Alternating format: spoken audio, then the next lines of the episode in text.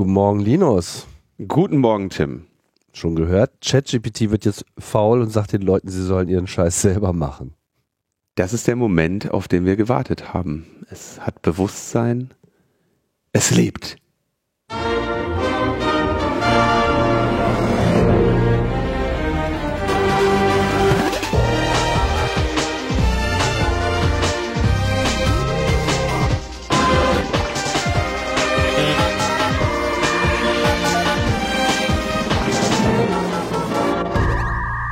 Logbuch Netzpolitik Nummer 479 vom 15. Dezember 2023.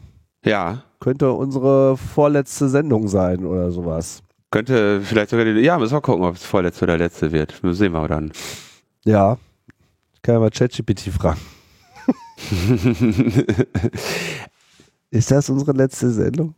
Ey, kümmere dich selber drum. Ich würde sagen, ich würde das mit diesem mach deinen Scheiß alleine, ne? Das ist das ist die letzte Hürde des des Turing-Tests gewesen, ne? ne? Also Turing-Test ist ja, die Antworten sind von einem Menschen nicht mehr zu unterscheiden, ja.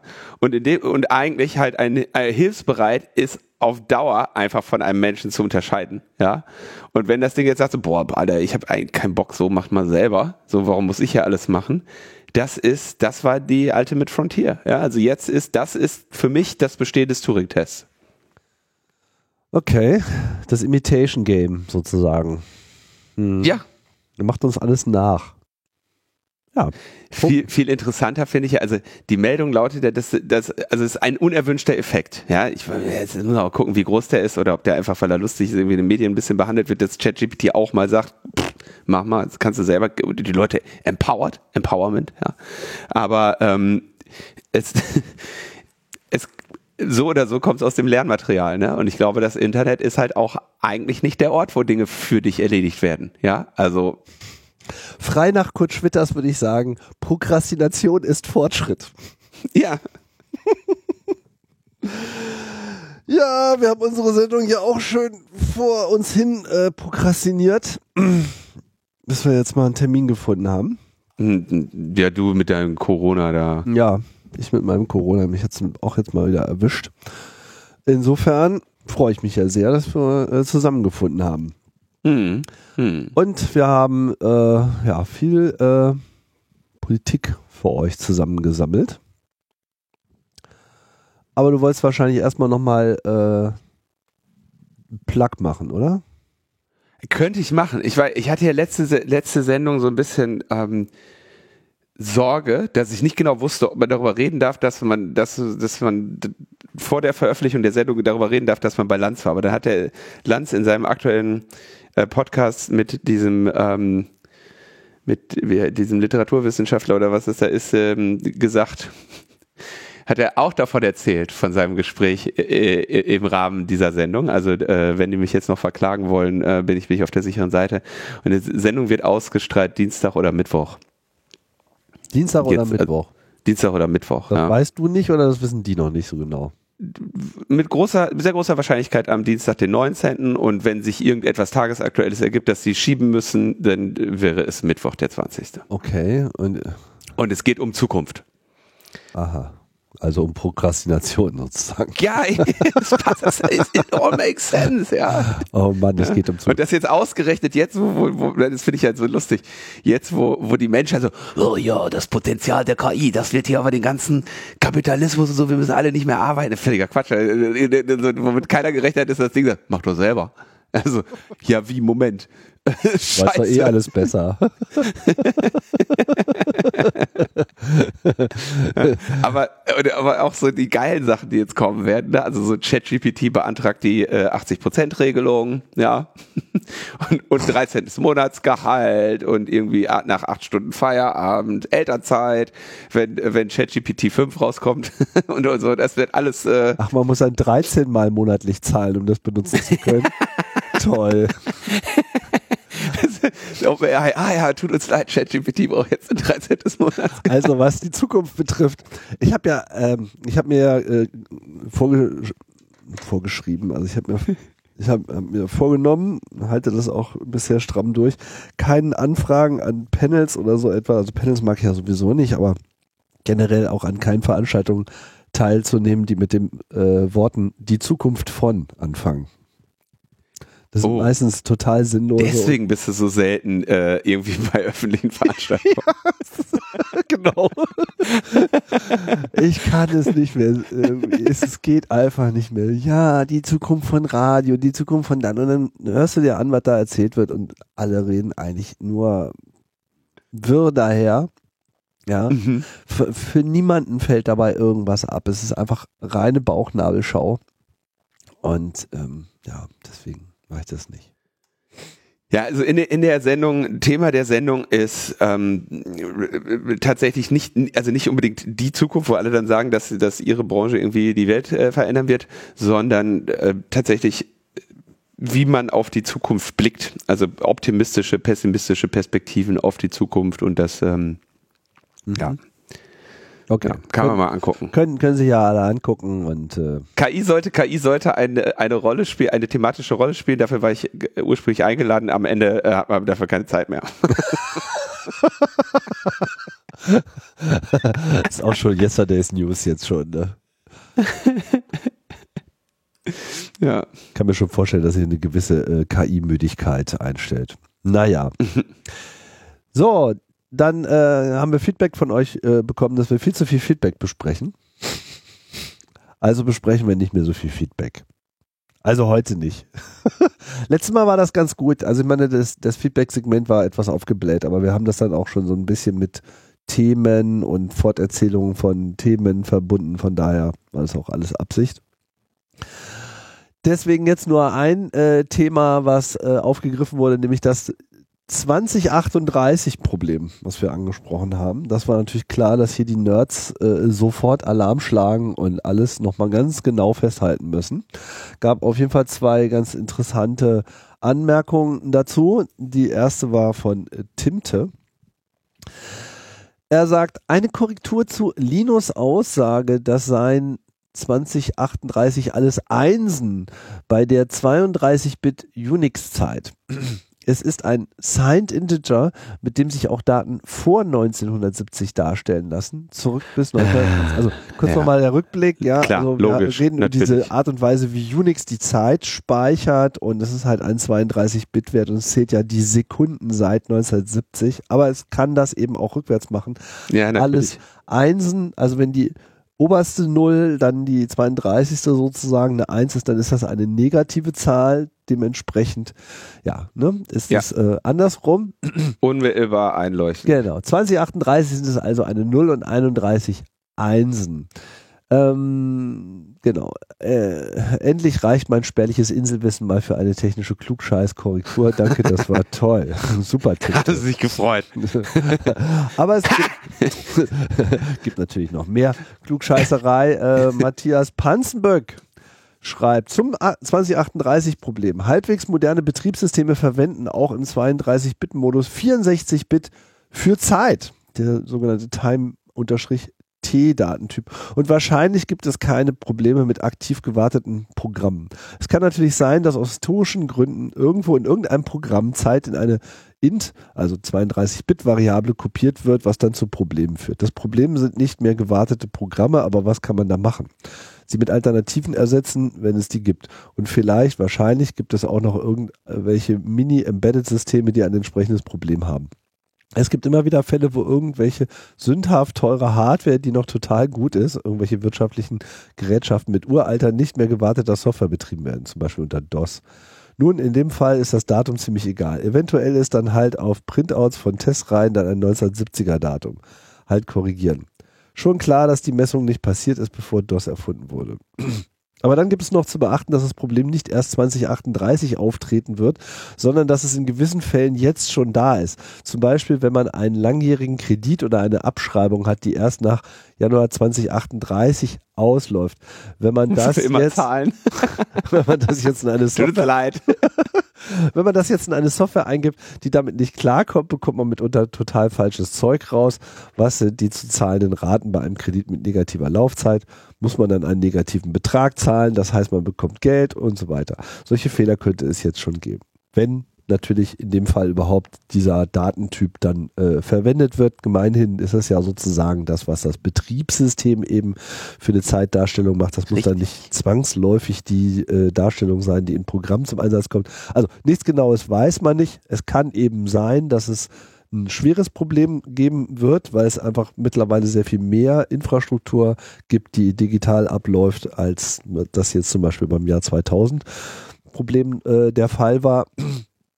Aber äh, ja, habe ja schon gesagt, an, an der Stelle könnte uns die KI wirklich helfen, weil ich glaube, au- äh, automatische Codeanalyse äh, mit entsprechenden AI-Algorithmen ist durchaus eine Option an der Stelle. Ja. So viel zum Feedback. Ja, der, also der, der wichtige Punkt hast du gesagt, wir reden äh, primär von Betriebssystemfragen, ja, und ob, also, und dann eigentlich auch hauptsächlich würde ich eher das Problem, also, wenn wir von potenziell älteren Betriebssystemen reden, dann eher von Linuxen als DOS-Systemen, die an, in Bereichen agieren, die potenziell uns Probleme machen würden, ja, oder Unixen, würde ich eher sogar sagen, ja. Ja. Also nicht, dass DOS nicht auch ein Problem haben kann, aber Ja, das ist auf jeden Fall auch ein Problem. Ja. schon immer gewesen. Das war schon zum Feedback. Ja. Ja, ja also ganz das- gut weggekommen dafür, dass ich äh, einen schweren Fehler in der in der äh, Definition von Unix Timestamps als Signed Int gemacht habe. Der, der ist sich- doch ist ein Fehler. Man kann hin, ja, aber Fehler, Fehler, wir haben hier eine ordentliche Fehlerkultur. Wir können hier Fehler machen, wir lassen uns dann Wir, wir sorgen dafür, dass es genug gibt. Wir, wir, wir Genau. kultivieren den Fehler. dann lassen wir uns korrigieren, lachen ein bisschen Ja. darüber und dann ist auch gut. So, eine, äh, eine, eine Nachricht, die so schleichend hier so reinkam. Ähm, letzte Woche schon im Prinzip in Aussicht gestellt, oder vorletzte Woche. In der, in der Sache Chatkontrolle wird es keine Einigung geben, also auch keinen Beschluss. Und wie wir auch schon angekündigt haben, soll dafür jetzt die freiwillige Chatkontrolle verlängert werden. Ja, das kann man als, also das ist ein Outcome, mit dem ich ganz ehrlich nicht gerechnet habe. Also ich hätte gedacht, dass sich potenziell, sagen wir mal, die Motivation von Ilva Johansson nicht mit ihren ganzen Bemühungen am Ende ohne ein, ein beschlossenes Gesetz dazustehen, dass die stark genug wäre. Aber es sieht eben danach aus, dass jetzt hier primär dann im im Rat, wo die Span spanischen Vertreterinnen ja sagten so, nee, nee, Moment, also Verschlüsselung wollen wir einfach überhaupt nicht haben, ne? ähm, dass da quasi die im Rat quasi für eine Hardliner-Situation äh, äh, ge gesorgt haben und für eine Kompromisslosigkeit, die letzten Endes sogar am kompletten Scheitern des Vorha im, im kompletten Scheitern des Vorhabens mündet. Das hätte ich nicht gedacht, dass es, ähm, dass es, dass es so, so doofe Leute gibt.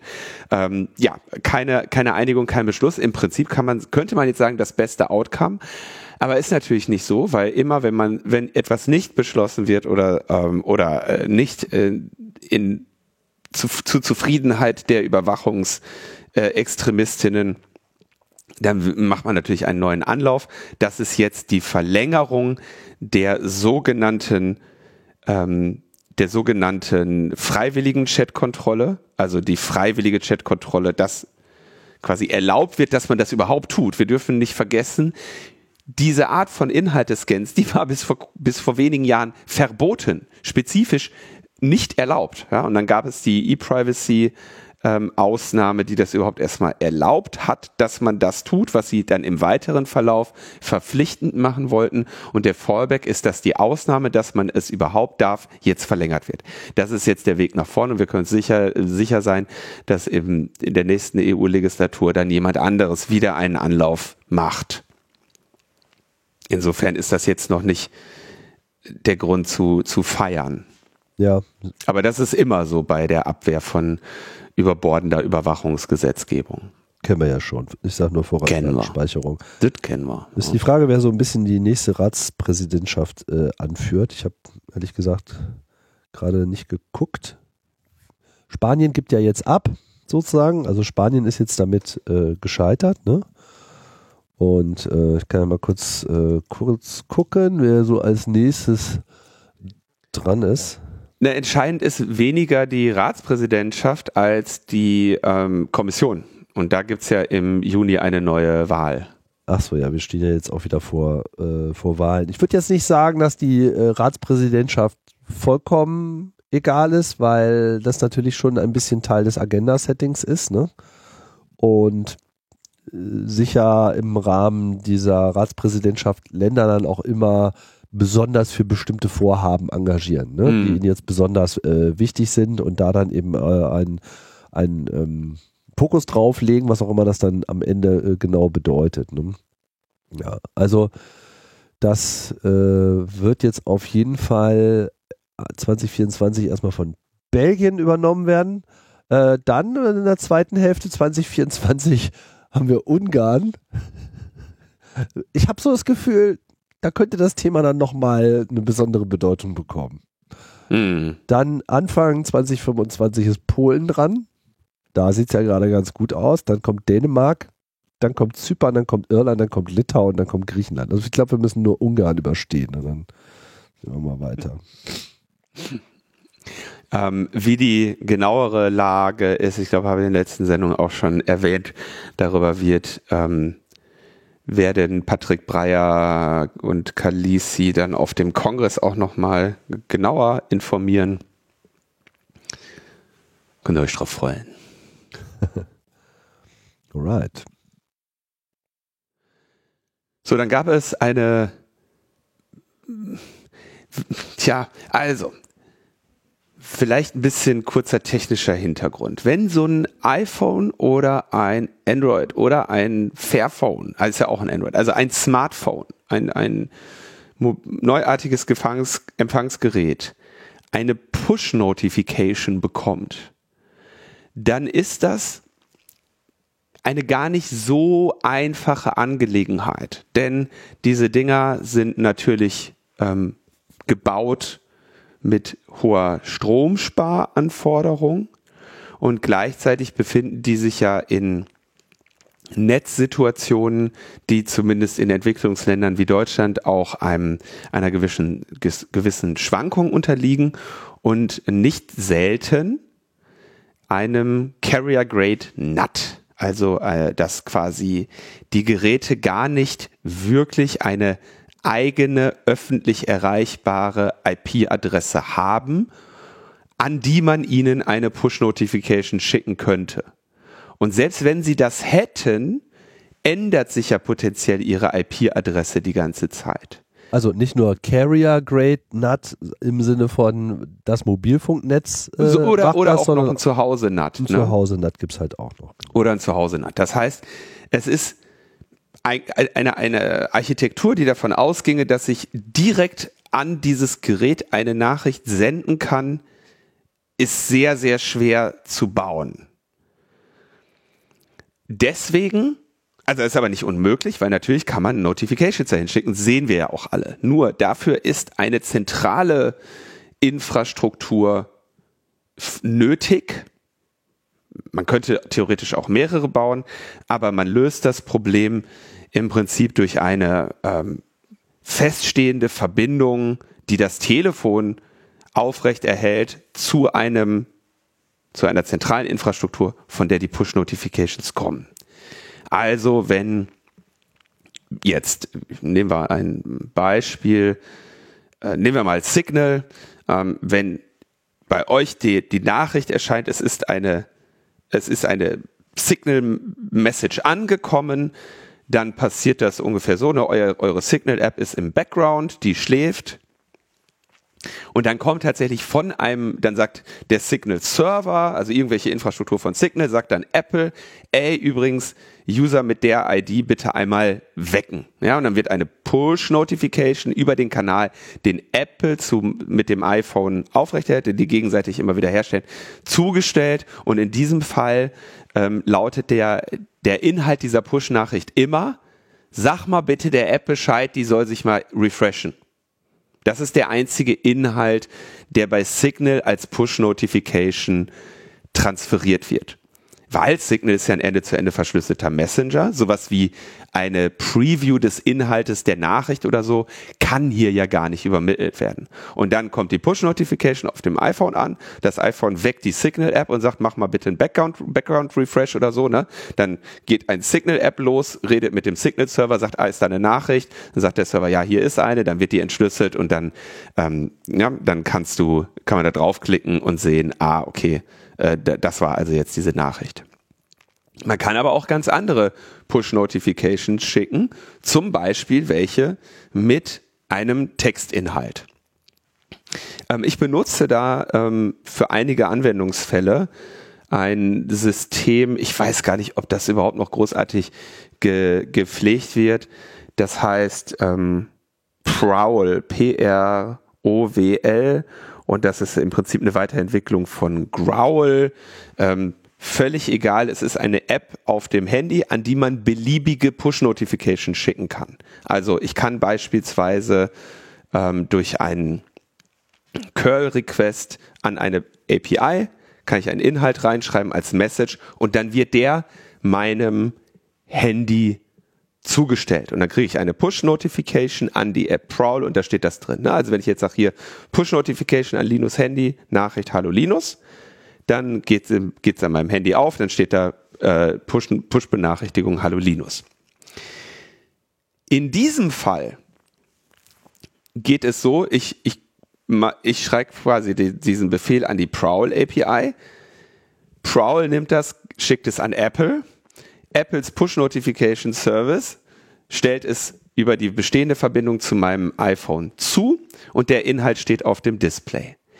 In diesem Fall, den ich gerade beschrieben habe, geht aber dieser Inhalt der Push-Nachricht auch über Apple, weil hier keine Ende-zu-Ende-Verschlüsselung oder sonstiges ist. Warum ist das so spannend? Weil sich natürlich die staatlichen Behörden gedacht haben, ach, das ist aber spannend, da gibt's so ein, da gibt's so eine zentrale Infrastruktur von Apple, wo alle Push-Notifications drüber gehen. Das kann ja durchaus sein, dass in so Push-Notifications, je nachdem, wer die wie und wann implementiert hat, echt interessante Dinge drinstehen.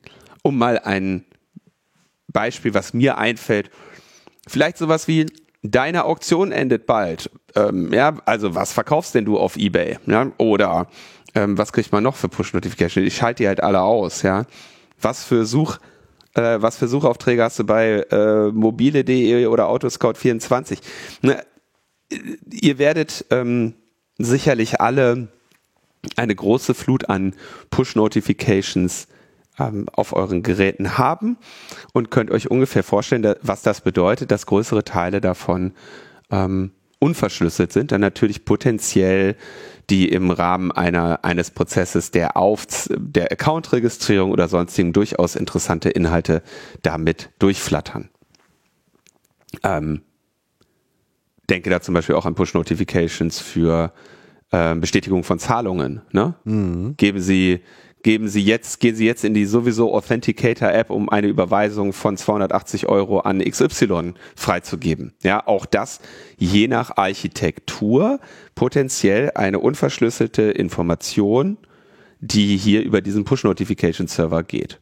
Also ich habe ja, äh, gerade, ich habe gerade äh, gesehen, wo du es gerade gesagt hast, habe ich gerade mal geguckt, aber also ich habe jetzt ein Gebot für mein Waffeleisen bekommen. Oh. Ja, das weiß jetzt auch jeder. Wie viel? Erstmal 10 Euro. Guck. Da muss aber mehr gehen. Ja, Soll ich dich mal heimlich hochbieten? Nein. Waffeleisen. Das war der Mindest, das war der Mindest. Mindest, Mindest, ja. ja, ja. Genau, dann geht schon. Und da würde ich jetzt ohne, also ich habe ja jetzt gerade zwei Beispiel Architekturen benannt, die sich ähnlich anfühlen, aber ähm, unterschiedlich sind. Es könnte sein, oh, ich habe es bei eBay mir nicht konkret angeschaut, aber es könnte jetzt zum Beispiel sein, dass der Inhalt dieser Nachricht auch tatsächlich über die Apple-Server gegangen ist und dort dann eben einsehbar wäre. Ähm, häufig ist bei sowas natürlich, kommt sowas wie Accountnamen und so, das heißt, es eignet sich zur Überwachung und der, ähm, das Büro von US-Senator Ron Wyden haben das vor kurzem veröffentlicht, dass sie ähm, dass sie darüber Kenntnis haben, dass so etwas passiert.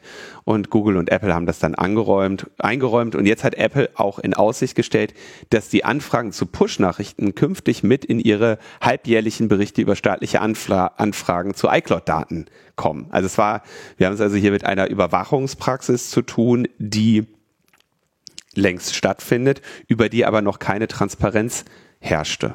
Ja, muss man sich auch nochmal gucken, ob das denn so dann in Ordnung ist, dass man das überhaupt ähm, macht und darf und welche Daten da so drüber gehen. Ähm, nicht, nicht besonders, äh, also eine, eine relativ unkontrollierte Überwachungspraxis, die da stattfindet und die sich mal jemand kümmern muss.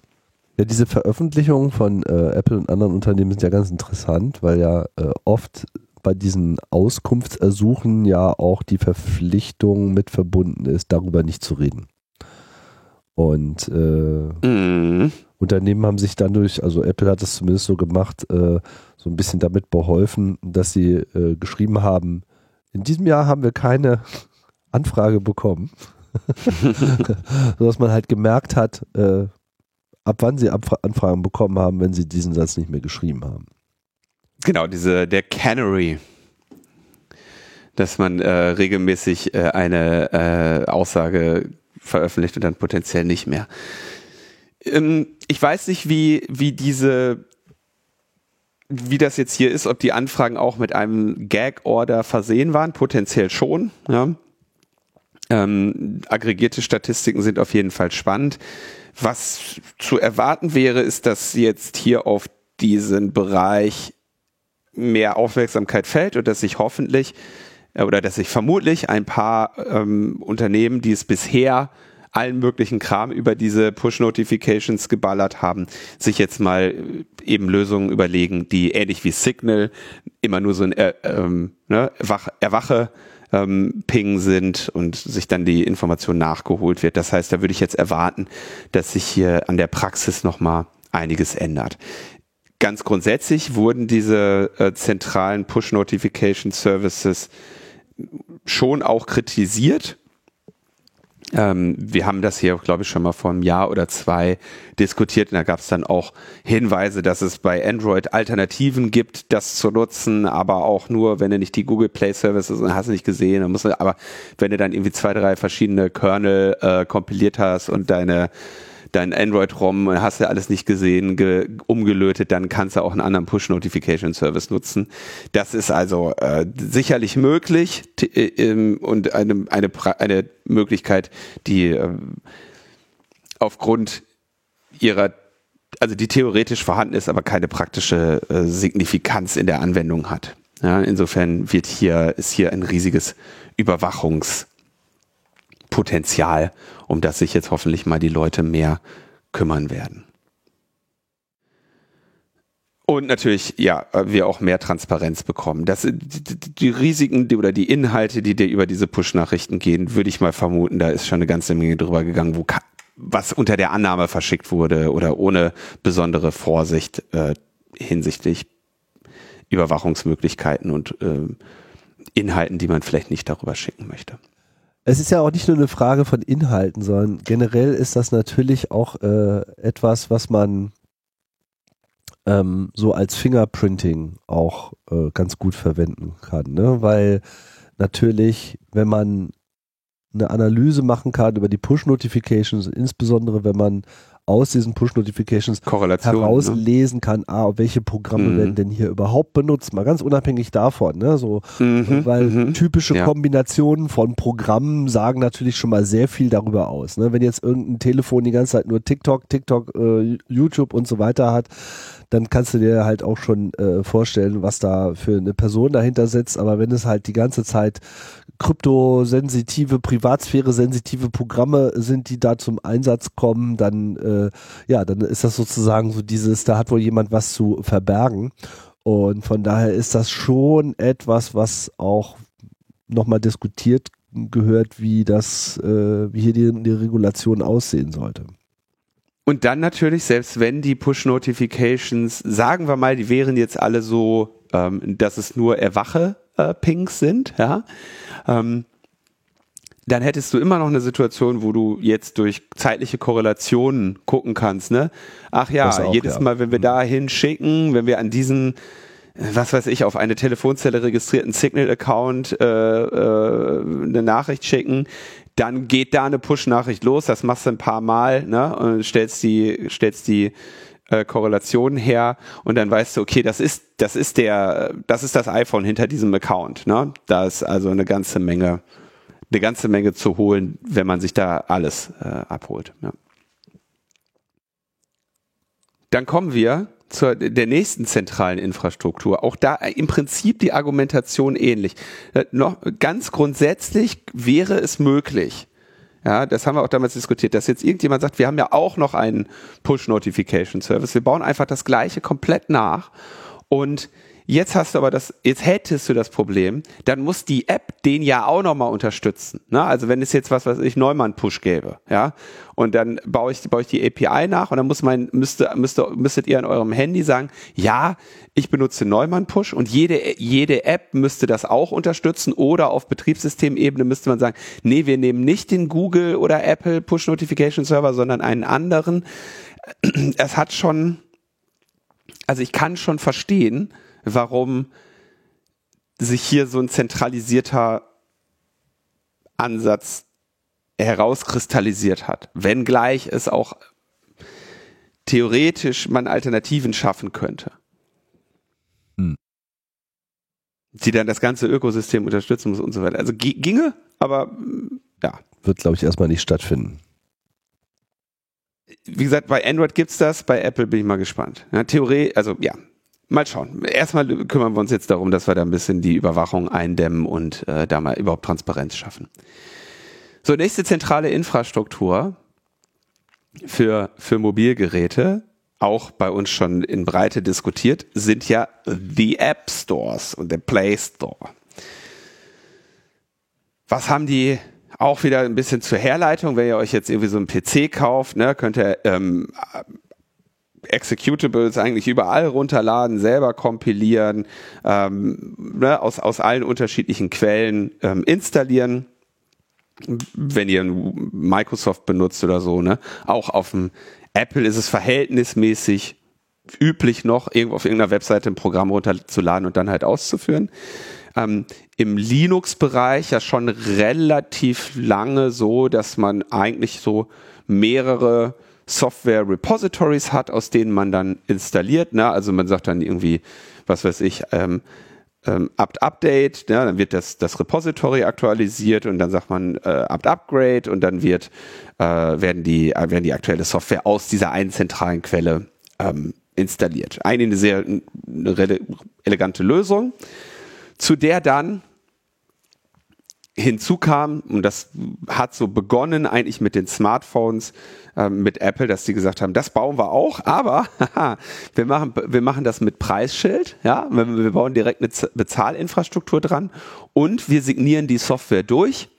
Ähm, um Raubkopien zu begegnen. Ja, das war, das waren die zwei wichtigen Schritte für einen App Store. Man macht ein zentrales Repository und man schafft eine Signaturinfrastruktur, die ermöglicht, dass man die Software quasi, die auf meinem iPhone ausgeführt wird, die ist signiert von Apple zur Ausführung auf diesem Gerät.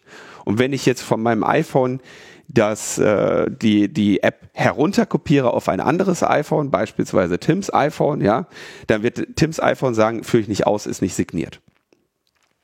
Das hat sicherheitsmäßig sehr sehr große Konsequenzen. Ja, es macht es enorm schwieriger, Schadsoftware in Verbreitung zu bringen, weil du immer erstmal einen Weg finden musst, dass nicht signierte Schadsoftware ausgeführt wird.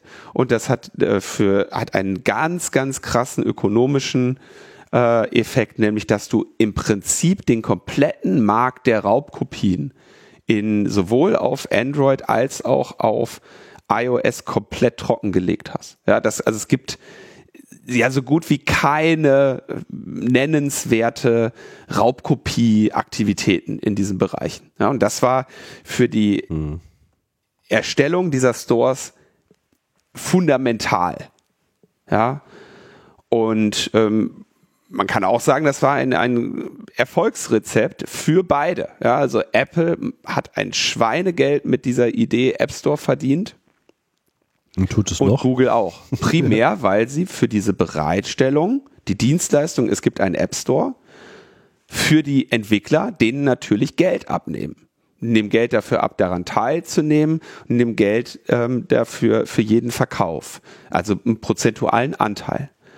Ähm, ne, Vergleich, wenn du jetzt, was weiß ich, eine Software vor 20 Jahren eine Software für einen, ähm, für einen PC verkauft hast oder, oder für einen Mac, ist völlig egal, für einen, für einen, für einen richtigen Computer, ne? dann hast du potenziell, musstest du dich selber darum kümmern, irgendwie einen Raubkopieschutz zu machen, ja, häufig äh, durch irgendwelche Codes, die man mit eingeben musste, mh, später dann gerne mal durch einen Lizenzserver, über den du überwachst, dass dass deine Lizenz auch nur jeweils einmal aktiv ist. Ne? Du musstest ja alles selber machen, musstest du deine Abrechnung selber machen, musstest du die Bereitstellung selber machen und so weiter. Ja? Ähm, und in, im Mobilfunkbereich oder im, im Smartphone-Bereich ist es eben so, dass du da einen Dienstleistungsvertrag hast mit, mit äh, Apple oder Google und die sagen, ja, pass auf, stell mal rein, der kostet 100 Euro im Jahr hier teilzunehmen, glaube ich ungefähr. Und du kannst reinstellen, was du willst und von dem, was du da verkaufst, nehmen wir dann halt, was, was ist das? 20, 30 Prozent oder so, ne? App Store-Tarife derzeit 15 Prozent bis zu der ersten Million, ab dann 30. Ah ja, okay. Und bei, bei Play Store, also Tim weiß natürlich, ab wann das auf einmal 30 Prozent wurde, weil die erste Million ähm, ist ja nett, dass es da noch. Dann, Danach dann wollten sie mehr von mir haben. Ja, dann wollten sie jetzt dann, nicht wofür, Linus. Also ja. Ähm, also eine irgendwas in der äh, in diesem in dieser genau. Preisspanne. Genau. Man muss so. auch dazu sagen, dass dass die App Stores natürlich noch mittlerweile mehr machen als nur diese Signierung, um Malware zu verhindern. Mittlerweile ist ja auch die machen auch das Inkasso, die machen auch die Rückgabe, die, die, die also nee äh, äh, auch jenseits des finanziellen, dass sie also sozusagen auch die Software, wenn sie ähm, quasi wenn ein Update gepusht wird, dann werden die Programme ja auch nochmal gescannt. Das heißt, da gibt's dann halt auch richtige Malware-Scanner. Äh, ja. Nicht nur Malware, sondern Apple äh, durchsucht ja die Programme auch darauf hin, ob sie Nach Funktionalitäten, die Apple nicht haben will. private APIs benutzt werden, ja. etc. Äh, das ist nochmal ein anderes Thema. Aber grundsätzlich findet sozusagen auch eine gewisse Dienstleistung an der Stelle statt, also für den Kunden, ne? weil ich möchte ja natürlich auch nicht, dass ich mir jetzt beim App Store was runterlade und dann habe ich halt irgend so ein Schweinetool, was äh, auf irgendeinem bösen Wege meine Daten oder noch schlimmer mein Geld abzieht. Ne? Ist ja auch im Interesse von allen. Genau, jetzt kann man aber natürlich argumentieren, das wiederum ist eine Dienstleistung für dich und ja. nicht unbedingt eine, für die man jetzt dem, dem, ähm, dem Apple Geld abnehmen muss. Äh, oder die, für die Apple dem die Software bereitstellenden Geld abnehmen muss.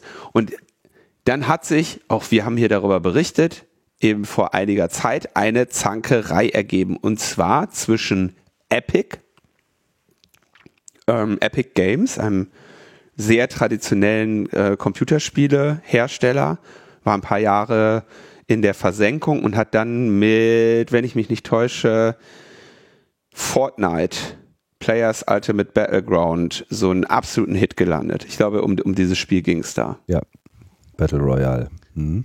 Battle Royale, ja genau. 2017. So. Und jetzt haben die da diesen, diesen riesen Erfolg, haben das Ding in diesen App Store gestellt, haben auf einmal Millionen mit diesem Spiel gemacht und stellen fest, ey, irgendwie Google und Apple verdienen an diesem Quatsch, den wir da gemacht haben, Millionen fürs Nichtstun. Hm, dann haben sie gesagt, wir, wir, wir finden das nicht in Ordnung, was hier passiert. Wir, wir klagen dagegen. Wir möchten, wir bauen Bezahlmodelle an deren App Store vorbei. Und dann hat, äh, wenn ich das richtig erinnere, gab es quasi so, das ist dann eskaliert, weil dann hat ähm, Apple äh, oder Google, ich weiß gesagt, dann, dann fliegt ihr halt raus, wenn ihr quasi gegen unsere mit Apple fing es an Also die haben War äh, mit Apple, ne? ja, die haben explizit ein Update rausgebracht, wo eben dieser äh, Sale, was halt explizit in den Nutzungsbedingungen eben untersagt war, wo eben so ein Sale über ihren eigenen Server äh, abgewickelt wurde. Das wurde natürlich dann von Apple sofort gestoppt und Apple hat dann einerseits Fortnite gesperrt und dann nach einer Weile auch den kompletten Developer-Account von Epic gesperrt, sodass sie keine Games mehr veröffentlichen konnten. Das war auch insofern ein Problem, weil Epic Games ja nicht nur für Fortnite äh, bekannt ist, sondern auch dieses äh, 3D-Environment ähm, haben, wie heißt es nochmal gleich? Äh, 3D Un Un Unreal äh, Engine, ne? die von vielen Programmen benutzt wird. Die gehört Epic? Aber die haben wir gekauft, oder? Ähm, na, den haben den, die haben Unreal ist von Epic. Das ursprüngliche Unreal auch? Egal. 1998, ja. Das war auch schon Epic? Okay, irre. Okay, hätte ich nicht gedacht.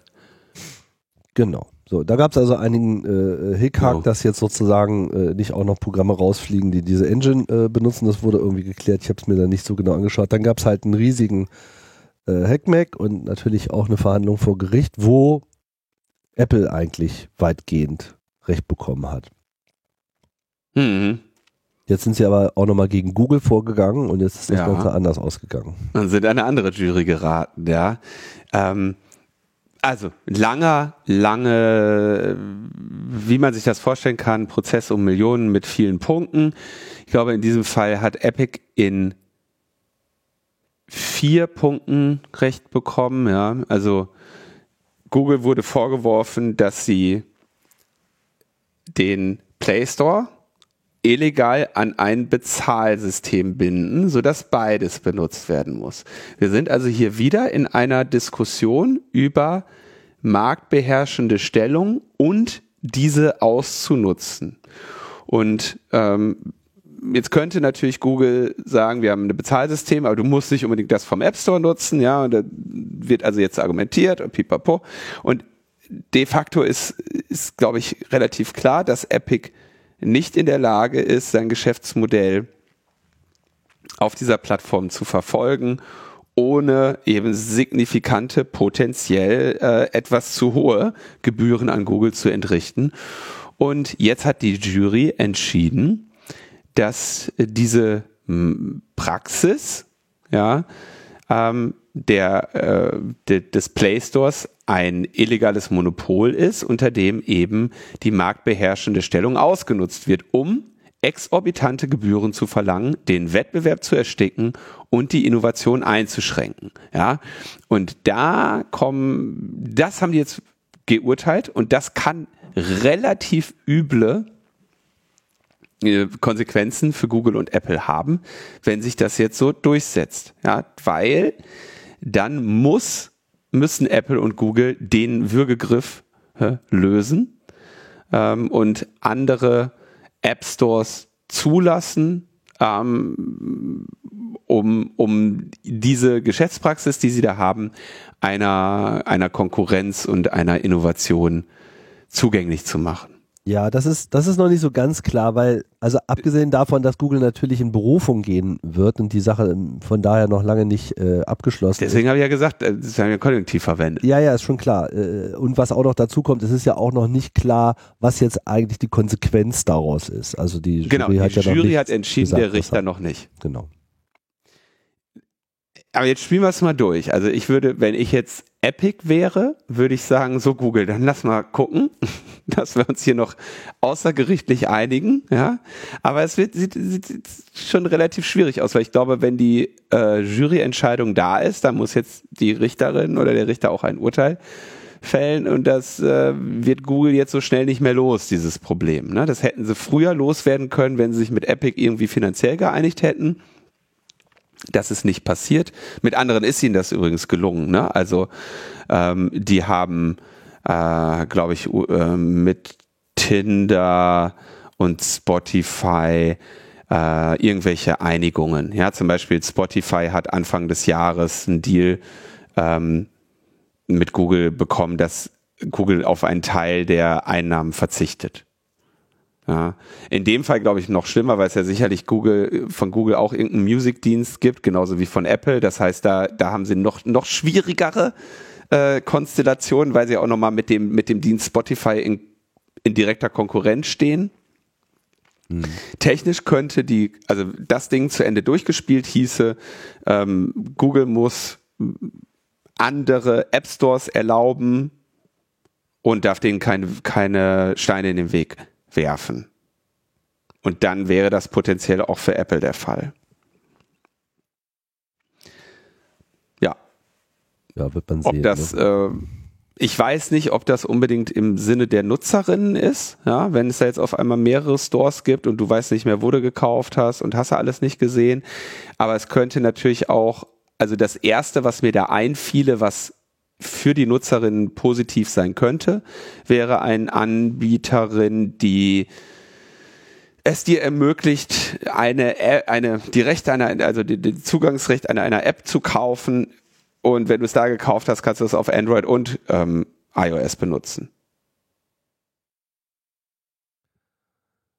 Ja, also es ist schwierig zu klären, diese Frage. Ne? Also ich denke, dass da alle Seiten irgendwo einen Punkt haben. Man will natürlich äh, Businessmodelle haben, die flexiblere Einnahmen ermöglichen und kommst halt immer genau dann in Probleme oder unter anderem auch dann in Probleme, wenn eben Plattformbetreiber selber auch Dienstanbieter sind, ne? wie das Musikbeispiel zeigt.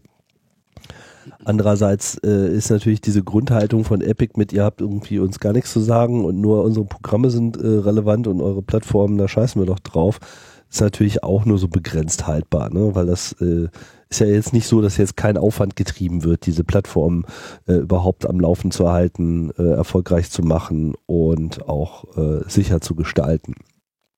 Das ist ja, das, ich glaube, das steht ja auch außer Frage. Ne? Also das, das muss man nochmal äh, ähm, weil das häufig falsch verstanden wird, muss man es natürlich nochmal spezifisch trennen. Natürlich ist das mit Aufwand verbunden. Natürlich ist das eine Dienstleistung, für die auch jede Konkurrenz Geld nehmen würde. Aber in dem Moment, wo du und, und ich hatte das hier schon mal besprochen, nur weil du eine marktbeherrschende Stellung hast, ist es noch nicht falsch. Wenn du dann aber dabei erwischt wirst, diese marktbeherrschende Stellung auszunutzen, um Konkurrenz zu verhindern und potenziell, sagen wir mal, ein bisschen frech hohe Preise zu mhm. verlangen, dann bekommst du halt Antitrust-Verfahren. Äh, ja. Und das ist hier passiert. Und bei den, bei den, bei einer prozentualen Preisgestaltung kann man schon argumentieren, dass das eigentlich egal, in welcher, auf, in, auf, an welcher Stelle du da bist, ob du jetzt einer von den Indie-Developers bist, die 15% abgeben müssen, oder einer von den ganz großen Developern, die 30% abgeben müssen, ähm, kann man immer sagen, das ist schon nicht knapp. Ja, also, äh, ja. Und es wäre ja nicht so, wenn der, wenn der App Store eine eigene Dienstleistung wäre, jetzt kommt natürlich auch der Punkt, ne, der ist ja vorinstalliert auf einem Telefon. Man kann jetzt die Argumentation vortragen, dass Apple und Google einerseits Telefone verkaufen, sehr schön, andererseits einen App Store betreiben, diese beiden aber in eine unheilige, in eine unheilige Allianz bringen und quasi bei der Telefon äh, Software sicherstellen, dass der App Store drin ist und umgekehrt und dass da natürlich zwei marktbeherrschende Stellungen ähm, übel kombiniert werden zum Nachteil aller anderen. Und ich glaube, das Argument ist ähm, vertretbar. Ja, das kann man, also hätte ich, glaube ich, auch so entschieden. Ich persönlich habe aus meiner Konsumentensicht keinen dringenden Bedarf an einem weiteren App Store. Ähm, bin eigentlich ganz zufrieden mit der Architektur, wie sie jetzt ist, aber ähm, finde es auch schon, sag ich mal, sinnvoll, dass da mal jemand guckt, wenn an egal welcher App irgendjemand auf mein Handy bringt, da mindestens 15 Prozent der Einnahme an Apple gehen, ähm, kann ich schon argument, kann ich schon verstehen, dass man da mal argumentieren kann, dass das vielleicht ein bisschen viel ist. Ja, und dass das nicht in einem direkten Verhältnis zu dem äh, Aufwand steht. Denn mit ja. 15 Prozent ja. finde ich jetzt ehrlich gesagt nicht so problematisch, weil ein, wenn man keine andere Ausgabe wird 15 Prozent sein von denen. Äh, von wem wird 15% keine Ausgabe? Wenn du ein, sagen wir, du bist ein, Entwi ein Spieleentwicklungsstudio. Ja. Ja. Und du hast, äh, hast gewisse, du hast gewisse Kosten. Ne? Du wirst was weiß ich, du kaufst vielleicht irgendwelche Softwarelizenzen, damit deine Entwickler arbeiten können. Ähm, du wirst, ne, und je mehr äh, Entwicklerinnen du hast, desto bessere Produkte kannst du machen und so weiter und so fort. Und irgendwann bist du an dem Punkt, dass du, dass dein, dass du endlich Glück hast und dein Produkt skaliert. Ja, was in der IT das eine Ding ist oder im Softwarehandel das eine Ding ist, ne, massenhaft verkaufen, um mehr Geld zu verdienen. Und dann wird jede einzelne Ausgabe, die du hast, prozentual an deinem Jahresumsatz sinken. Das ist die gesamte Idee. Ja, und hier ist jetzt jemand und sagt, ach übrigens, 15 Prozent, auf 15 Prozent kannst du vollständig verzichten für immer. Und wenn du mehr verkaufst, wird auch dieser Anteil nicht geringer. Dann ist es garantiert die höchste und schlimmste und schwerste Ausgabe, die die in ihrer, in ihrer Bilanz haben. Naja, also ich meine, wenn du mal anschaust, welchen Aufwand du sonst hättest, äh, um die Sicherheit deines Produktes, den Vertrieb, dann diese äh, Raubkopie-Verhinderungsmaßnahmen, Kreditkartengebühren äh, zum ja, Beispiel, die auch nicht genau. unerheblich sind, äh, Gebühren für Erstattung, das ganze Handling, Installation, Download-Server. Also, dass das jetzt ein ein Nullbetrag ist, das kann man nun auch nicht behaupten. Habe ich aber auch nicht gesagt. Nee, weiß ich, das dass du das nicht gesagt okay. hast. Äh, Gut. Es ist nur eine generelle Aufstellung, wie, wie, man das zu bewerten hat. Also ich sehe schon, dass äh, die App Stores einen nennenswerten, eine nennenswerte Dienstleistung erbringen, nicht nur für die Kunden, auch für die Kunden, aber auch für die Entwickler, weil dadurch natürlich auch sehr vieles sehr viel einfacher ist. Ne? Vertrieb in allen Ländern, Promotion über den App Store etc. Also es gibt viel zu kritisieren daran, aber ich würde nicht behaupten, dass jetzt ein Schnitt von 15 Prozent äh, an sich ein Problem ist. So. Also das, das ist, in meinen Augen ist das eine Größenordnung, mit der man schon argumentieren kann und äh, die du halt einfach in deinen Preis einfach mit einrechnen. Wie argumentierst du, dass das dann plötzlich bei mehr App-Verkaufen 30 Prozent wird? Ja, gut, das ist natürlich jetzt, das sind so diese Blockbuster, ne, die halt so äh, richtig viel Kohle äh, verdienen.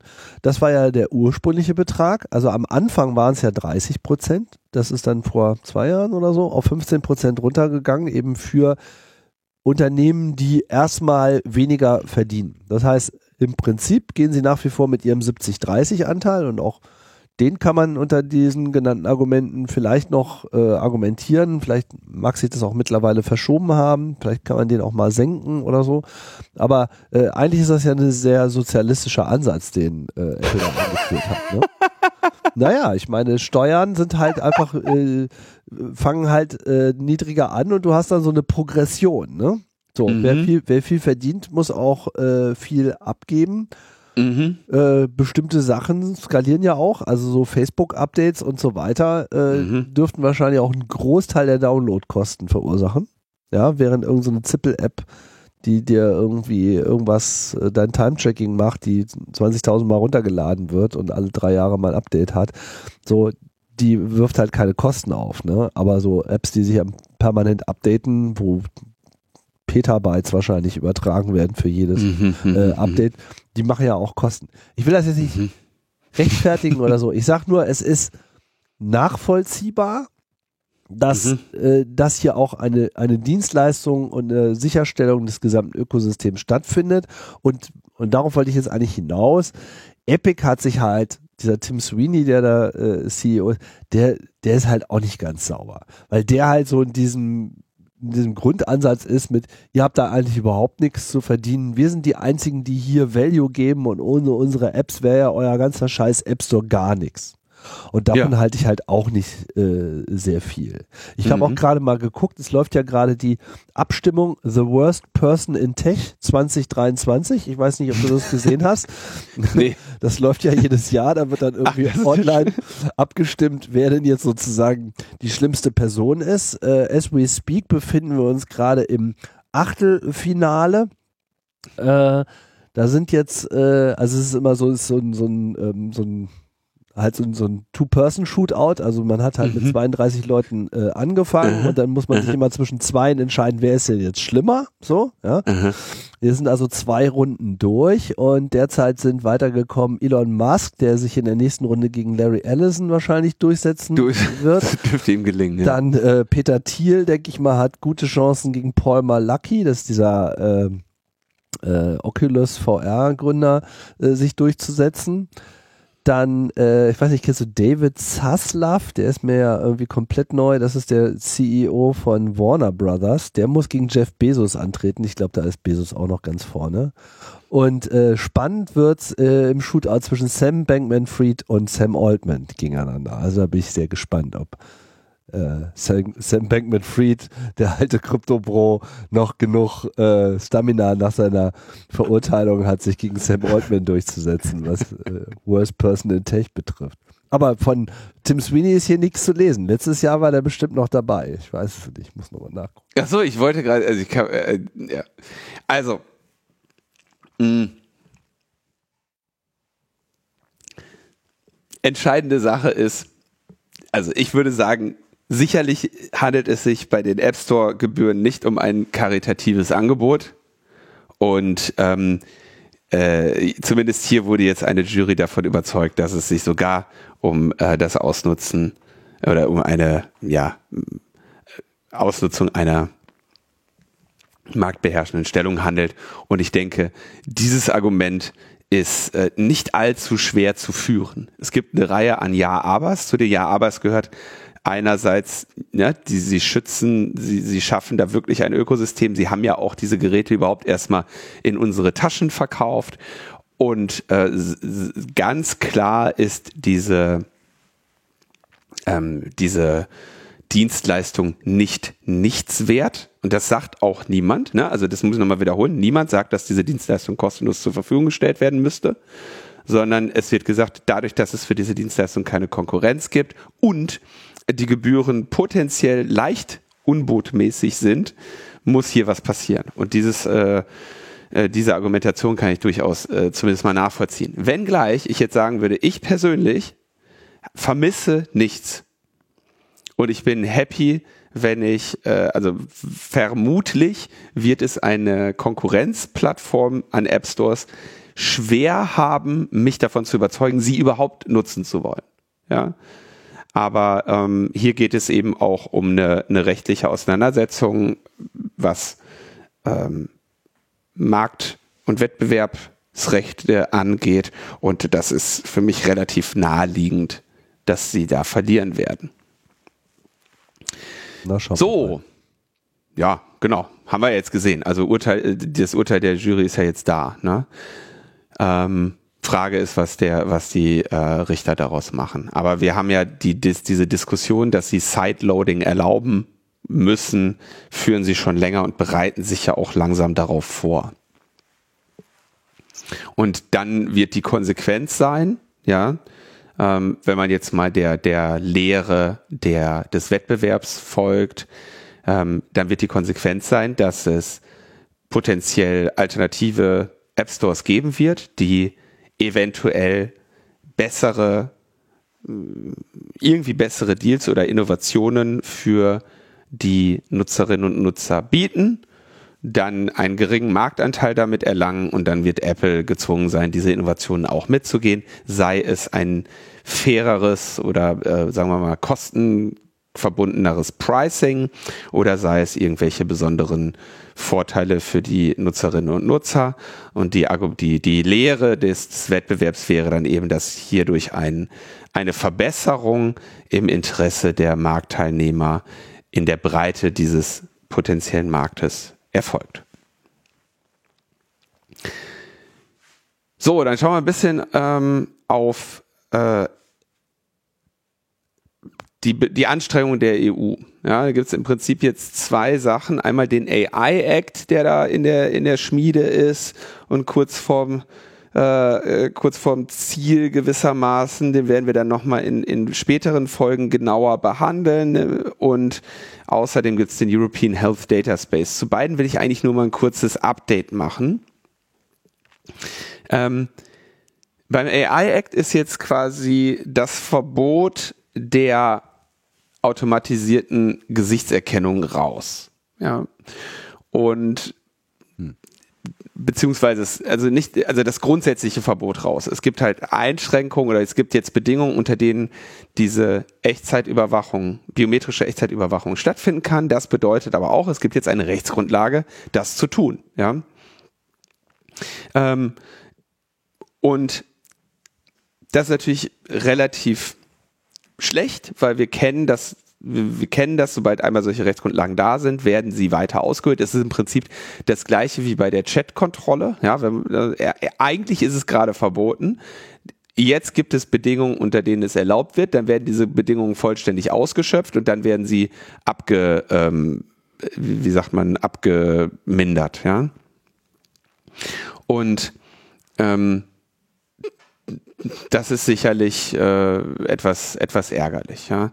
Was sehr spannend ist, sind auch die, ähm, die Ausnahmen des AI Acts, ja, wo zum Beispiel drin steht, diese Verordnung gilt nicht für KI-Systeme, die ausschließlich für militärische Zwecke entwickelt oder verwendet werden. Also alles, was wir an Grundrechten und so weiter und irgendwelche Safeguards haben, für militärische Zwecke schon mal raus. Ja.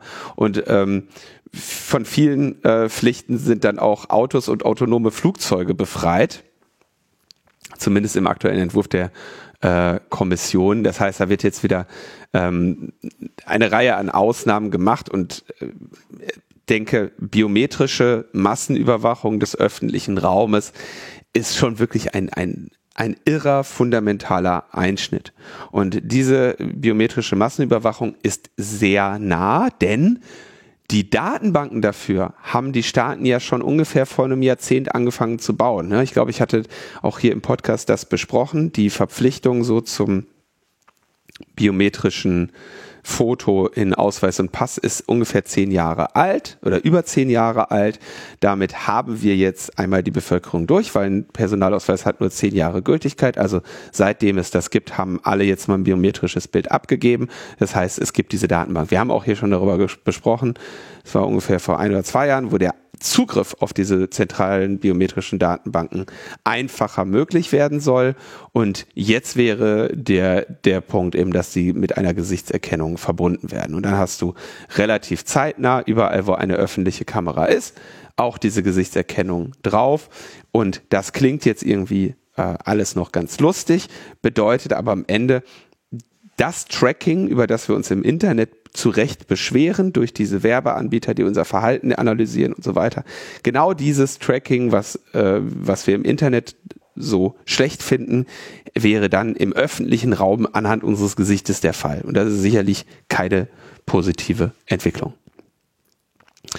Gleichzeitig werden beim AI Act natürlich noch Themen und Kritikpunkte besprochen, dass hier jetzt ne, eine neue Technologie mit sehr hohen äh, Potenzialen als Bedrohung wahrgenommen wird. Es wird ja auch eine ganze Menge diskutiert, deswegen konzentrieren wir uns jetzt in, heute mal nur auf diese biometrische Massenüberwachung, die mh, hm, sicherlich nicht ähm, sicherlich nicht besonders wünschenswert ist. Absolut überhaupt nicht wünschenswert, weil das ist halt auch wieder so eine klassische Technologie, wenn man das erstmal da hat, dann wird es sehr schwierig, das wieder loszuwerden. Ne? Ja. Also das ist äh, äh, ja, eine, ein, ein Desaster, ja, die äh, Vollzeiterfassung des öffentlichen Raumes, ja, mit, mit jede Person identifiziert. Schlimm. Da, hätten, da hätte man mal eine Chance gehabt, ne? da hätte man mal einer Risikotechnologie äh, begegnen können.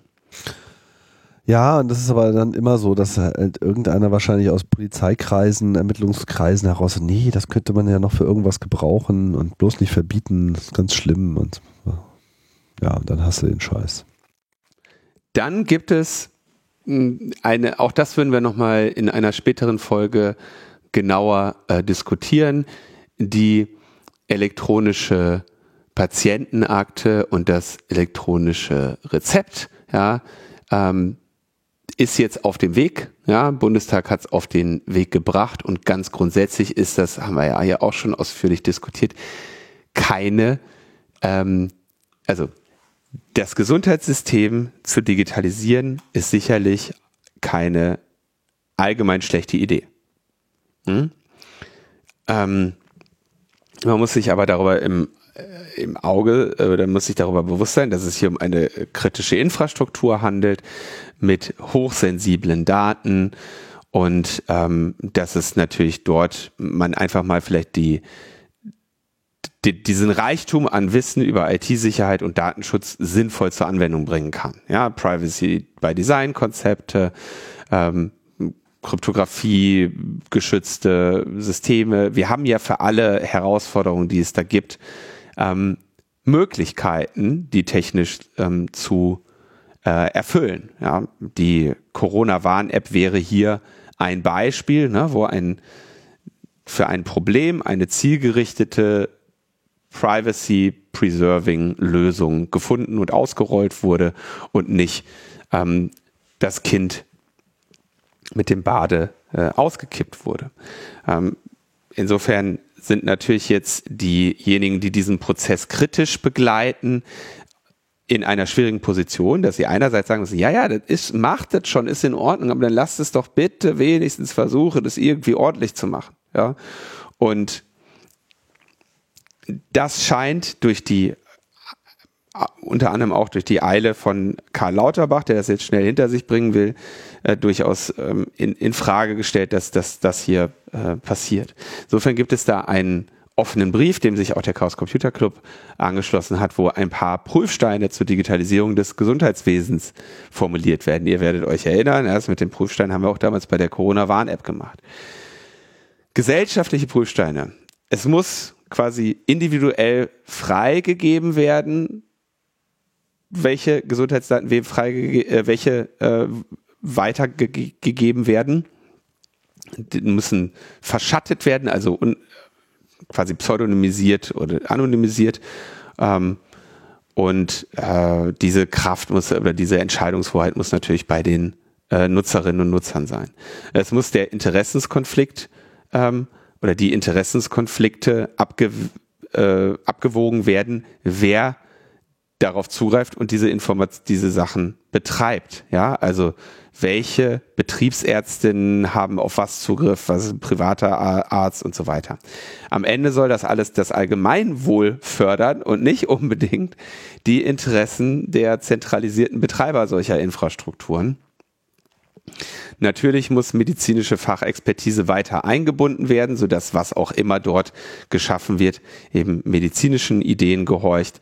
Ähm, wenn hier Forschung äh, stattfinden soll, natürlich auch die Patientinnen ähm, eingebunden werden und dass sie sinnvoll darüber aufgeklärt werden. Dann gibt's noch prozessuale Anforderungen, dass neutrale Dritte in Konzeption und technischer Umsetzung beteiligt werden. Ja, dass also Leute da sind, die nicht die Dollarzeichen am anderen Ende sehen oder ihre spezifischen Interessen, beispielsweise an der Forschung. Das ist ja ein, ein absolut berechtigtes, tolles Interesse. Aber es gibt eben noch andere in unserer äh, Gesellschaft, sodass hier eben auch Patientinnen, Wissenschaft, Zivilgesellschaft und so weiter äh, mit eingebunden werden, um hier auch eine Wahrung der Interessen ähm, sicherzustellen. Und technisch natürlich, dass der Stand der Technik mit zeitgemäßen Sicherheitsparadigmen umgesetzt wird. Das haben wir bisher nicht unbedingt so gesehen, dass äh, ein hohes Niveau von Privatsphäre und IT-Sicherheit grundlegend implementiert und gewahrt wird und dass natürlich auch eine technische Transparenz äh, hergestellt wird und die Systeme prüfbar sind. Ja, dass wir also hier sagen, wir wollen verhindern, dass da ein eingeschränkter Interessenskreis ähm, etwas baut, das potenziell die ein oder andere Abwägung im Bereich der IT-Sicherheit, des Datenschutzes und der Risikovermeidung vornimmt, um den eigenen äh, Geschäftsansatz vielleicht ein bisschen äh, zu erleichtern. Ja, das sollte natürlich vermieden werden.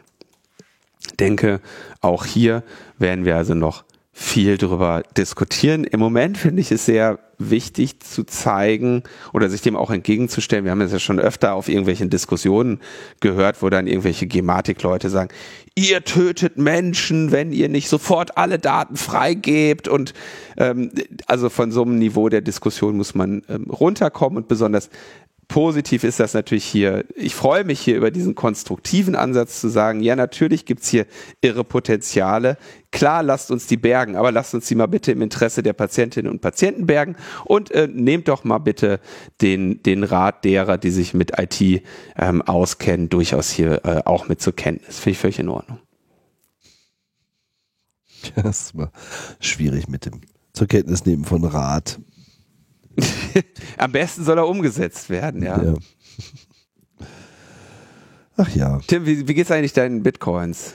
Ich habe keine mehr. Alles hast verkauft. du bei Binance alle, äh, alle an irgendwelche anderen Kriminellen verkauft? Bei, oder was hast du gemacht? bei Binance war ich nie und habe da nicht eine einzige äh, Transaktion gemacht. Mein ganzes Bitcoin-Engagement ist jetzt mittlerweile schon lange her und äh, ich wollte das alles loswerden, weil ich damit nichts mehr zu tun haben wollte. Ja. ja. Das gilt natürlich nicht unbedingt für alle Leute. Habe ich gemerkt. Hm? Manche sind ja dann immer noch, ja, immer noch in Goldgräberstimmung. Aber wenn man sich mal so anschaut, was eigentlich so im Kryptomarkt gerade so äh, läuft oder was eigentlich seit zwei Jahren nochmal verstärkt läuft und eigentlich seit Anfang an oder zumindest in den letzten fünf Jahren, nachdem das alles sich so unfassbar kommerzialisiert hat, äh, eingesetzt hat, ich sage nur, web3isgoinggreat.com, nach wie vor so ein Blog, wenn man das mal so durchrauschen lässt, ist wirklich fantastisch. Also wirklich jeden Tag werden irgendwelche Leute entweder um Millionen betrogen oder Unternehmen müssen ihren Betrieb einstellen, weil all ihre ganzen Versprechen mit NFTs und was nicht alles, äh, alles nicht mehr haltbar war, keine Rücklagen da waren, weil sie die ganze Kohle, die sie da äh, kryptomäßig eingenommen haben, schon wieder dreimal ausgegeben haben und so so weiter und so fort. Einer derjenigen, der bis, also, und wir hatten ja noch diesen großen Sam Bankman-Fried-Skandal, den wir hier angesprochen haben. Also, die Bude hat ja nun wirklich alles falsch gemacht und äh, Sam Bankman-Fried, ich weiß gar nicht, haben wir das überhaupt berichtet, ist ja jetzt auch eingeknastet und verurteilt worden. Also der ist jetzt wirklich der Hauptschuldige und ist in allen Anklagepunkten auch für schuldig befunden worden. Und ja, das wird dauern, bis der aus dem Knast rauskommt. Urteil ist aber noch, also die, die, genau, der, der, der, ähnlich wie in dem Google-Verfahren. Ne? Also das Urteil der Geschworenen ist da, aber noch nicht das äh, Strafmaß, das die Richterin dann bestimmt oder ja. der Richter. Okay, ja. gut, aber das wird, das wird nicht Dachte gut enden. Also ja, ich weiß es jetzt gerade nicht, muss ich zugeben, habe ich nicht äh, verfolgt. Ganz interessant ist auf jeden Fall, was jetzt um Binance sich äh, abspielt. Mhm. Also, meine, wenn man jetzt so sagt, so ja, Kryptomarkt, alles ganz schlimm, alles ganz furchtbar, dann kommen dann die Leute und sagen, wieso hier? Line is going up, ne? Also äh, Preise steigen doch wieder, äh, ist doch alles total super. Naja, das Ding ist, die ganzen Dynamiken in diesem Markt, der eigentlich nur von Spekulation getrieben ist, das hat halt nichts mit wirklichen Märkten zu tun, sondern es gibt viele nachgewiesene Methoden, wie solche Kurssteigerungen auch herbeigeführt werden können und so war das äh, bisher auch immer.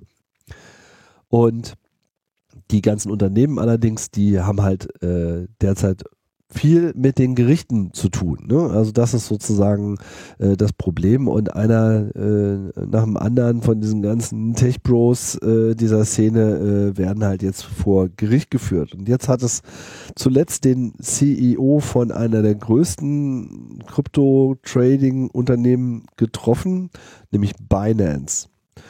Changpeng Zhao, Kanadier, der äh, musste also zugeben, dass sein Unternehmen unter seiner Führung so allerlei illegale Aktivitäten äh, durchgeführt hat, beziehungsweise illegale Aktivitäten nicht verhindert hat, so wie es die Bankenregulierung in den USA vorsieht.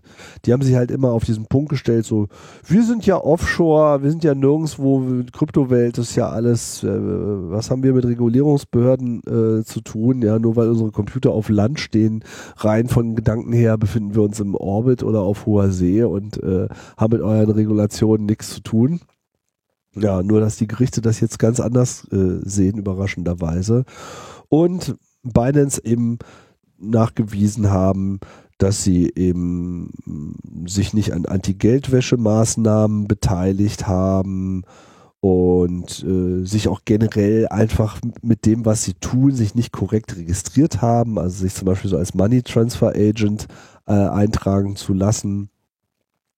Dann, ne, also wenn jetzt hier äh, was weiß ich hier, sowas wie Western Union, ne, womit du deine, deine Kohle durch die Welt schicken kannst. Die sind natürlich auch als Money Transfer Agent registriert. Es gibt noch eine ähnliche Regelung auch äh, im europäischen äh, Gesetz. Dann hast du halt diverse Auflagen, musst halt dokumentieren, damit eben verhindert werden kann, dass sanktionierte Orte zum Beispiel kein, keine Kohle äh, erhalten. Also kannst jetzt nicht einfach Millionen nach Russland transferieren heutzutage, so, äh, weil du es geil findest. Und wir wissen ja alle, dass das im, in der Kryptowelt eigentlich relativ einfach ist, weil es eben schon eine Möglichkeit gibt, zumindest äh, eingeschränkt hier, mh, hm, wenn nicht anonym, dann doch zumindest pseudonym äh, unterwegs zu sein, solange du dich inner, innerhalb der Kryptowelt be, befindest. Aber irgendwo brauchst du ja dann auch mal richtiges Geld, weil Kryptogeld bezahlt ja nichts, sondern es ist ja eigentlich auch nur so ein Transfergeld. Und deswegen sind halt solche Wechselboden wie Binance sehr interessant, weil dort quasi aus dem Spekulationsgut Kryptobits äh, echtes Geld wird. Und wenn dann halt die Unternehmen sagen, so, ja, pff, uns doch egal, wer hier äh, seine Kohle in Euro oder Dollar tauscht, äh, was haben wir mit, mit, mit Gesetzen zu tun, dann werden die, werden die Aufsichtsbehörden dann doch mittlerweile sehr hellhörig. Und das sind sie hier eben geworden. Der äh, Changpeng Zhao musste jetzt zurücktreten als CEO und eine Strafe von nicht weniger als 4,3 Milliarden US-Dollar zahlen. Also er. Der wurde, glaube ich, mal auf 17 geschätzt. Ja, der also, hat, der hat harter noch, Schlag. Aber hat, hat noch was. Hat Macht euch keine Sorgen. Ja, ja. Mal, also um ihn. nee, der kann auf jeden Fall noch sein äh, Essen bezahlen. Ähm, von daher fragt man sich, warum die Strafe nicht auch höher ausgefallen ist, aber trotzdem ist es ja nicht äh, nichts. Ähm, dem Unternehmen wurden also Transaktionen, Geldtransaktionen nach Iran, Kuba, Syrien, äh, in die Ukraine, in die besetzten, von Russland be äh, besetzten Gebiete nachgewiesen und ja, das ging halt alles gar nicht und das führte dann zu dieser Strafe. Und auch das Unternehmen wurde also jetzt mit entsprechenden Restriktionen auferlegt, die es so vorher noch nicht hatte. Und das ist äh, nicht nix. So ein Rechtsexperte äh, hat das als eine 365 Tage im Jahr Finanzkoloskopie durchgeführt. Weißt du, was eine Koloskopie ist? Ja, Möchtest du das erklären, Tim? das ist eine Darmspiegelung. Ja. Ich finde diesen Begriff sehr schön in diesem Zusammenhang. Eine Finanzkoloskopie. Also mit anderen Worten, wer davon ausgegangen ist, man könnte auf Binance äh, jenseits von Aufsichtsbehörden äh, in irgendeiner Form finanzielle Geldtransaktionen durchführen. No more. Ja, also jetzt, ab jetzt äh, müssen sie also da äh, haarklein alles berichten, was darüber äh, abläuft. Und nicht nur das, es wird auch ähm, in den Transaktionen der letzten fünf Jahre, also bis 2018 rückwirkend äh, nachgeblättert äh, ob denn da irgendetwas ist, was nochmal besonders äh, auffällig geworden ist.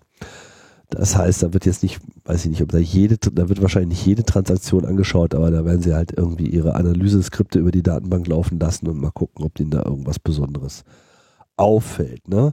Binance redet sich das natürlich als äh, neue Chance äh, schön, ja, so nach dem Motto, oh ja, wir begrüßen das und das ist ja jetzt unser Einstieg in den Mainstream und wenn wir jetzt so konform sind und so, dann können ja auch alle äh, mitmachen und so. Aber ich habe so eher das Gefühl, es handelt sich hier um eine Nutzerschaft, die bisher von diesem äh, Dienstleister angezogen war, die vielleicht unter diesen neuen Bedingungen dann ihre Transaktionen dort nicht mehr so gerne durchführt. Und äh, wie das dann bei dem Unternehmen aussieht, werden wir dann sehen. Also die, die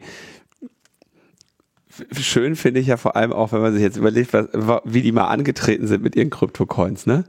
Hier Zentralbank und so war alles nicht und wir machen alles äh, irgendwie parallel und so ne? und hier lasst euch der von keinem und, und, und nicht überwachen und so und jetzt sitzt da irgendwie, jetzt haben sie da so ein Live-Rüssel in, in, so eine so eine Echtzeit-Kolonoskopie. schon schon ganz gut. Ja. Ja.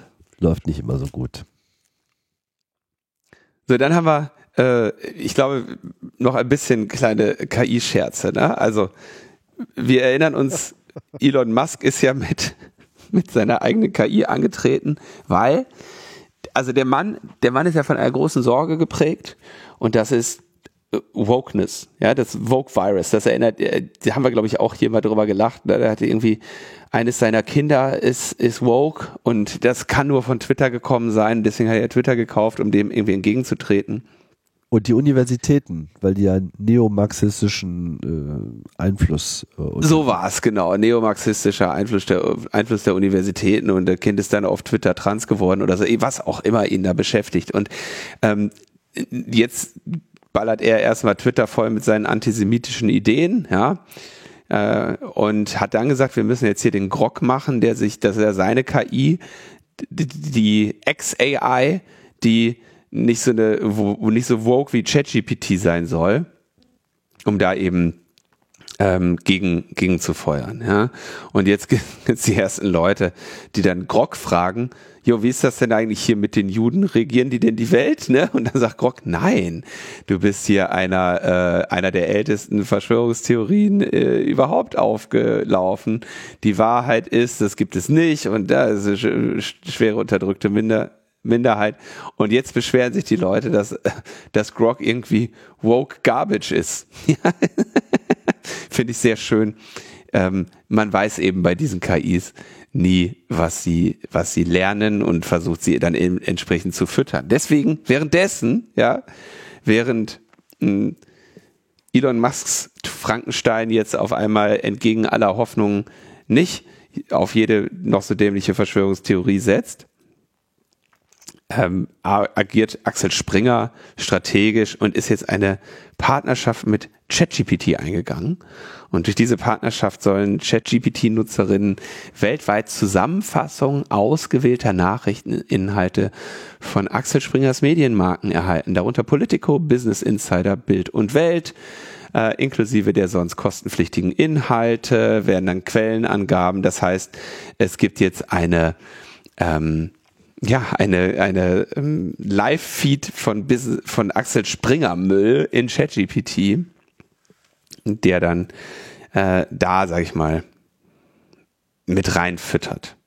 Also, was sie eigentlich damit sagen wollen, ist, sie wollen ein paar Leute rausschmeißen und äh, dann können sie auch Cost-Cutting mit, äh, mit AI machen. Das hatten sie ja vorher gesagt. Der wäre gesagt, ja, der größere Teil, also ich meine, so, und das ist auch, glaube ich, relativ klar, ne? Ich meine, dass, dass das kreative Schaffensniveau von ChatGPT, das einer durchschnittlichen Springer-Redakteurin überschreitet, war jetzt nicht so schwer zu erkennen, so dass es klar war, dass Axel Springer halt sagte, hier, pass auf, ich glaube, den größeren Teil von euch braucht man nicht mehr. Ne? Mhm. Das ist schon völlig okay, ja. Mhm. Aber sollen sie, mal, sollen sie mal alle entlassen alle entlassen und durch, durch Grog ersetzen. Durch ja. eine, genau, das ist nämlich dann ordentlich Vogue und dann, dann, dann wird auch Bildzeitung Vogue.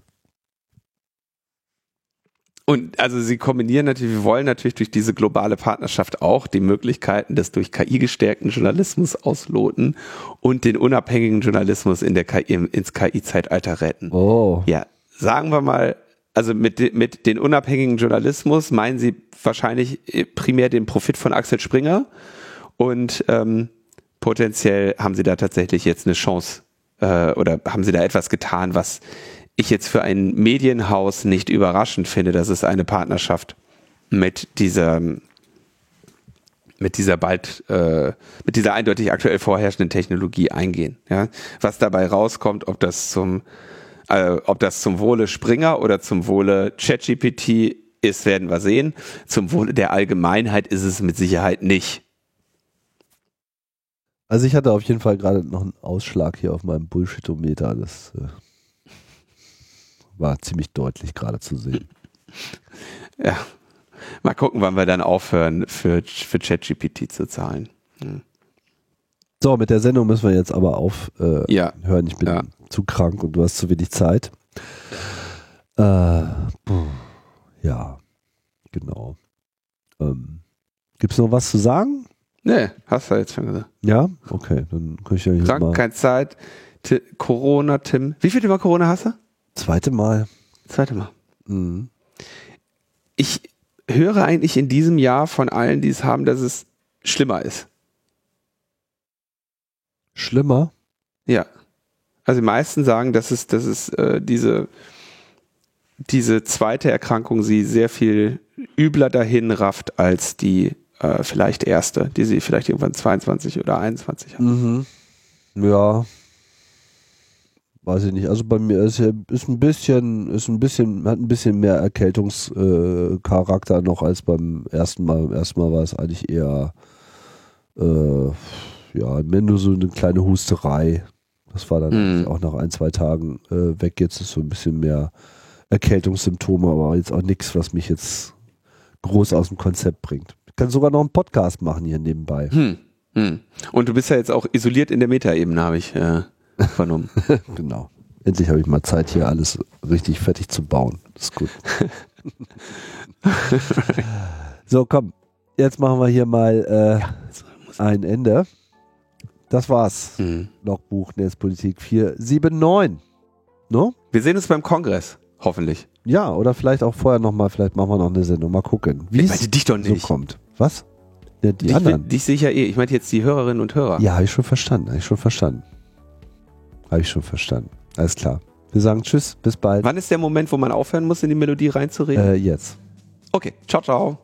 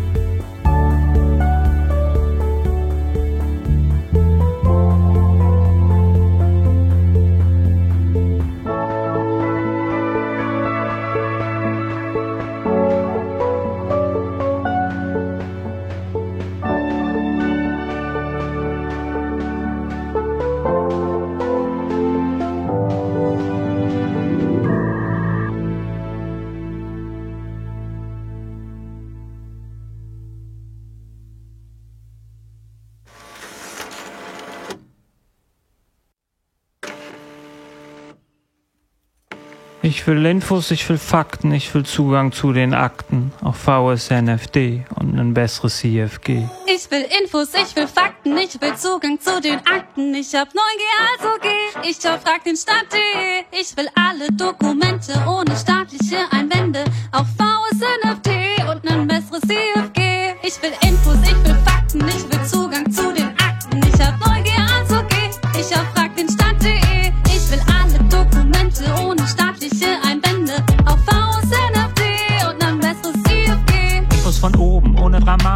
Digital und auch noch zeitnah. Für meine Besten, nicht in Briefkästen, fragen euch an und keiner bezahlt. Ihr lasst mich alt werden, zu viel Zeit vergeht. Ich will nicht warten, will, wenn ich anfrag, gleich zu Gericht gehen. Infos von den EU-Staaten, Platte voll mit euren Daten. Vor Gericht die besten Karten. Ich will Fragen, Klagen, haben. Will Papiere, die sich stapeln, will Geheimnisse verraten, will, dass alle meine Freunde immer drohen mit neuen Klagen. Ich will Infos, ich will Fakten, ich will Zugang zu den Akten. Ich hab Neugier, also frag ich mal alles an vom Staat. Ich will alle Dokumente ohne staatliche Einwände. Auch VSNFD und nen besseres IFG. Whistleblow und mehr Leaks. Ich hol mir, was mir zusteht. Fundbüro für dein Dossier, da wo es jeder findet. Scharfe Schwerter gegen rechts im Bündnis und ein paar Straftaten, denn die Infos sollen frei sein. Ich will Fragen, Klagen haben, will Papiere, die sich stapeln, will Geheimnisse verraten, will, dass alle meine Freunde immer drohen mit neuen Klagen. Ich will Infos, ich will Fakten, ich will Zugang zu den Akten. Ich hab Neugier, also geh ich auf frag den Staat.de. Dokumente ohne staatliche Einwände. Auf VSNFD und im IFG.